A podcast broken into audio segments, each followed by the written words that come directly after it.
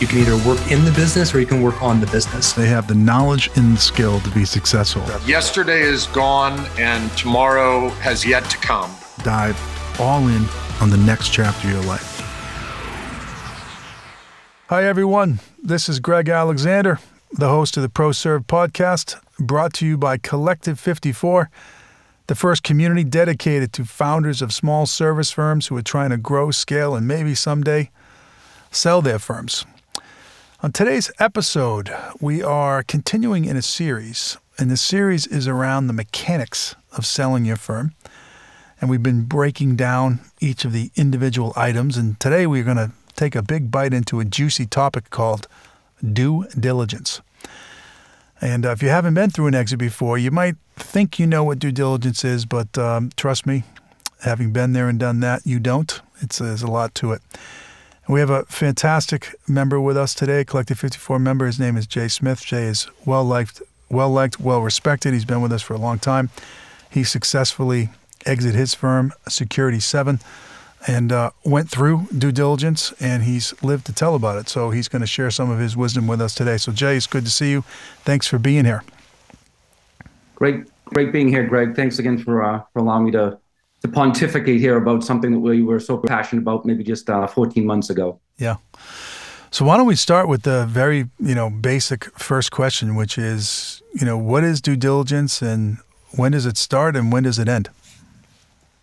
Um, so I'll probably have two answers to the due diligence start and stop. Um, I think technically, most people would consider due diligence to start right after a signed letter of intent between the buyer and the seller, and it probably ends for most people's you know timeline uh, at the conclusion of the the deal when you sign your security purchase agreement.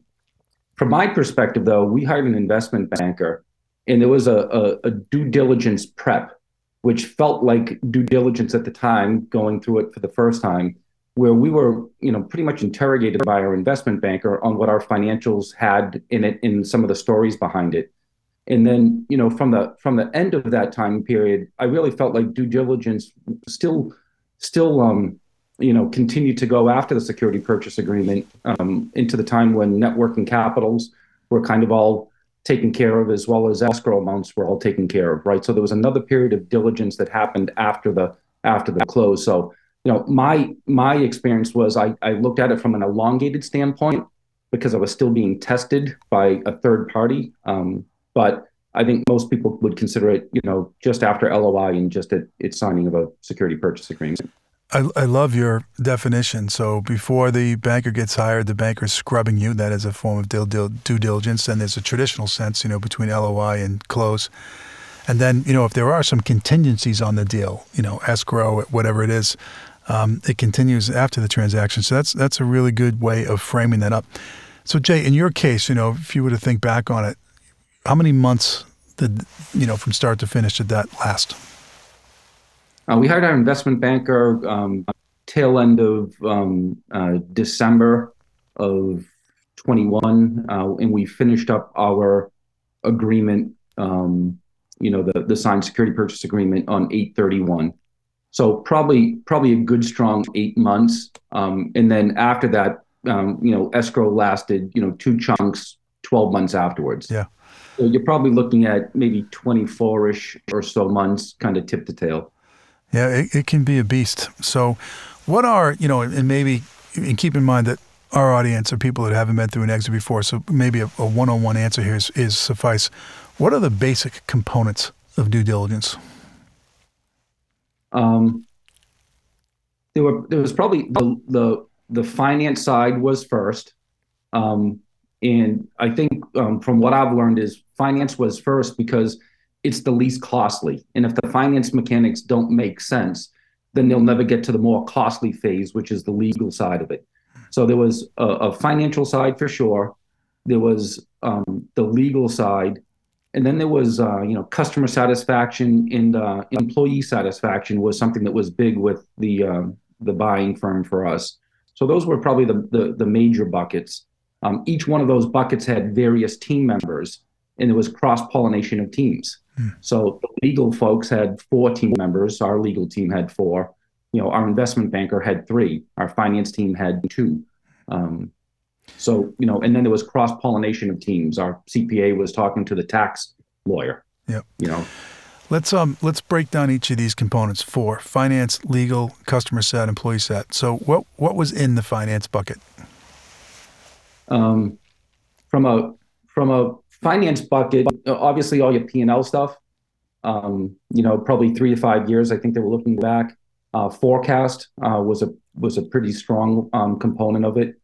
Um, they are looking at um, any tax returns that you've got. You know, both federal, state, uh, various state levels. Um, from our perspective, we're a, a managed security service provider. We had a rental practice and a and a resale practice, maybe not like some of the other members, um, but there was tax and nexus considerations as part of ours. Um, in the legal bucket, um, they were looking at anything that we've ever signed, um, any vendor contracts, um, any client contracts. Uh, they're looking for assignability, which we made sure that we had in our, our contracts. If there was a majority share of our company that was sold, we could assign without written permission from our client. So that was something big. Um, you know, it was very transferable. Um, is is it is it um, let's see uh, the deal structure was something that was in the legal bucket for sure. There was various ways that we could have transacted the business, whether it was a share purchase or an asset purchase. Um, ours was kind of a combination of both. So there was a share purchase, um, but we ended up um, making a holding company, which made the transaction uh, legally a little bit more complicated, but it kind of took the best of each one of those. Um, you know, um, buyer didn't have significant um, uh, backward-looking ramifications, and then there was some tax breaks for doing it as well. And what was in the customer bucket and the education and the uh, employee bucket? Excuse me. Yeah, sorry, I forgot those two. But uh, from a customer perspective, um, uh, they started sending surveys out to our clients that were um, just a, a customer satisfaction, a rating service. Um, from the employee side, probably pretty similarly.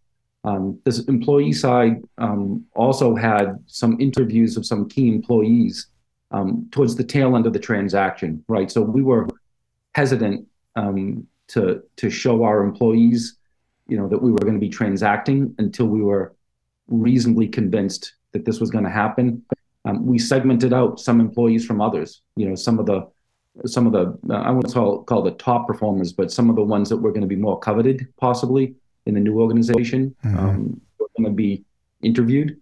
Um, you know, managerial status, you know, kind of and above.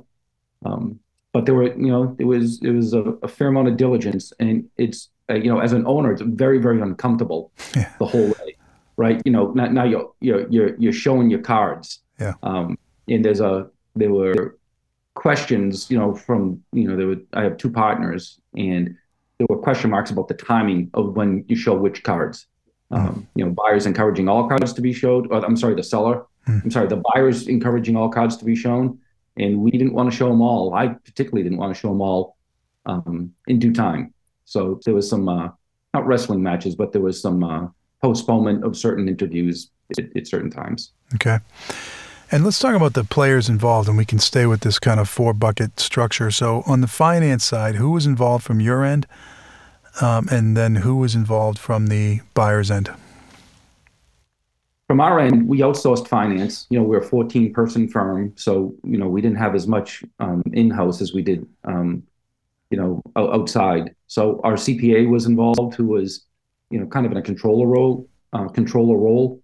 Uh, we had outsourced finance that worked for him. Um, unfortunately, they gave notice right during the transaction Oh, um, in July of the transaction. So that you know had a level of additional, um, you know, it complicated things additionally.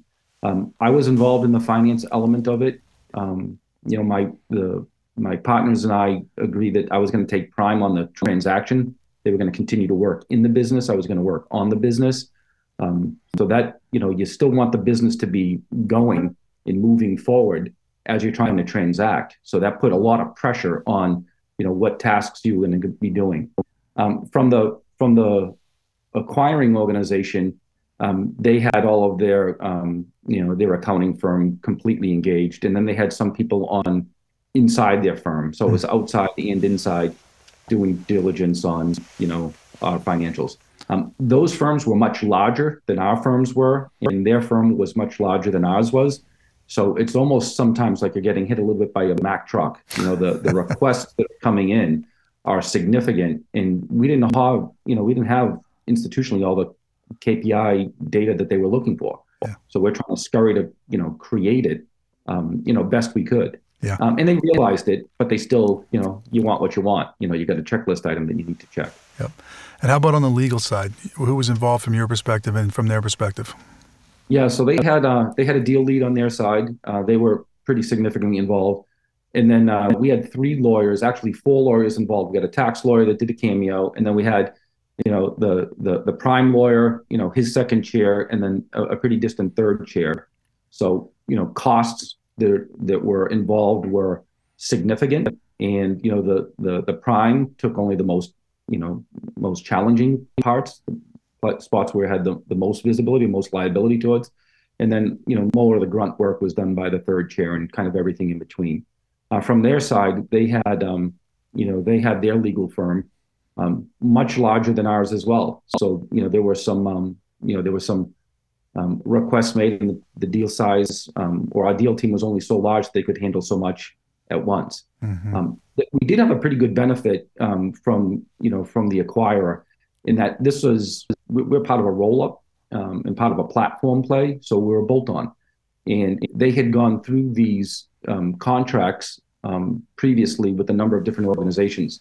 So a lot of the wrinkles that we might have seen um, have already got ironed out because other owners, you know, you know, former owners had sold their organization, so they you know what we got was a pretty good base to start with. So mm-hmm. it wasn't you know wrestling over every single legal sentence. Got it and then regarding the, the customer diligence and the employee diligence, who was involved there? Um, that was mostly the acquiring firm. Um, they they reached out. Uh, they got a list of some of our top, you know, N accounts, top twenty accounts. Uh, they put a survey together. They reached out directly, um, and then they followed up with some conversation to have some interviews. Um, none of this was in the guise that the firm was being acquired. This was all in um, you know, um, you know, we, we, hired a customer satisfaction team, yep. and wanted to see how we were doing. Yep. And w- did all this take place virtually, or were these people camped out at your offices? Uh, most of it was done virtually. So this was all like, you know, during COVID time. You know, COVID was probably winding down, but it was still um, all done virtually. Uh, there was a, a, concept of a virtual data room mm. where um, there were there was um, the front lobby maybe of the data room, and then there's the the, the back office part of the data room. So we were uploading everything um, into the back office first.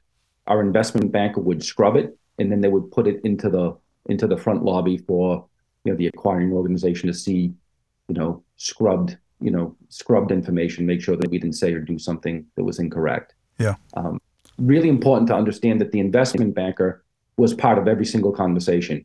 They they were really um, uh, up to their eyeballs in it. And not to say that the other two organizations weren't, but the the investment banker was uh, was absolutely critical in this. Can't can't recognize you know can't recognize them highly enough. Yeah, especially you know as a small firm like yours, you're going to be a bolt on.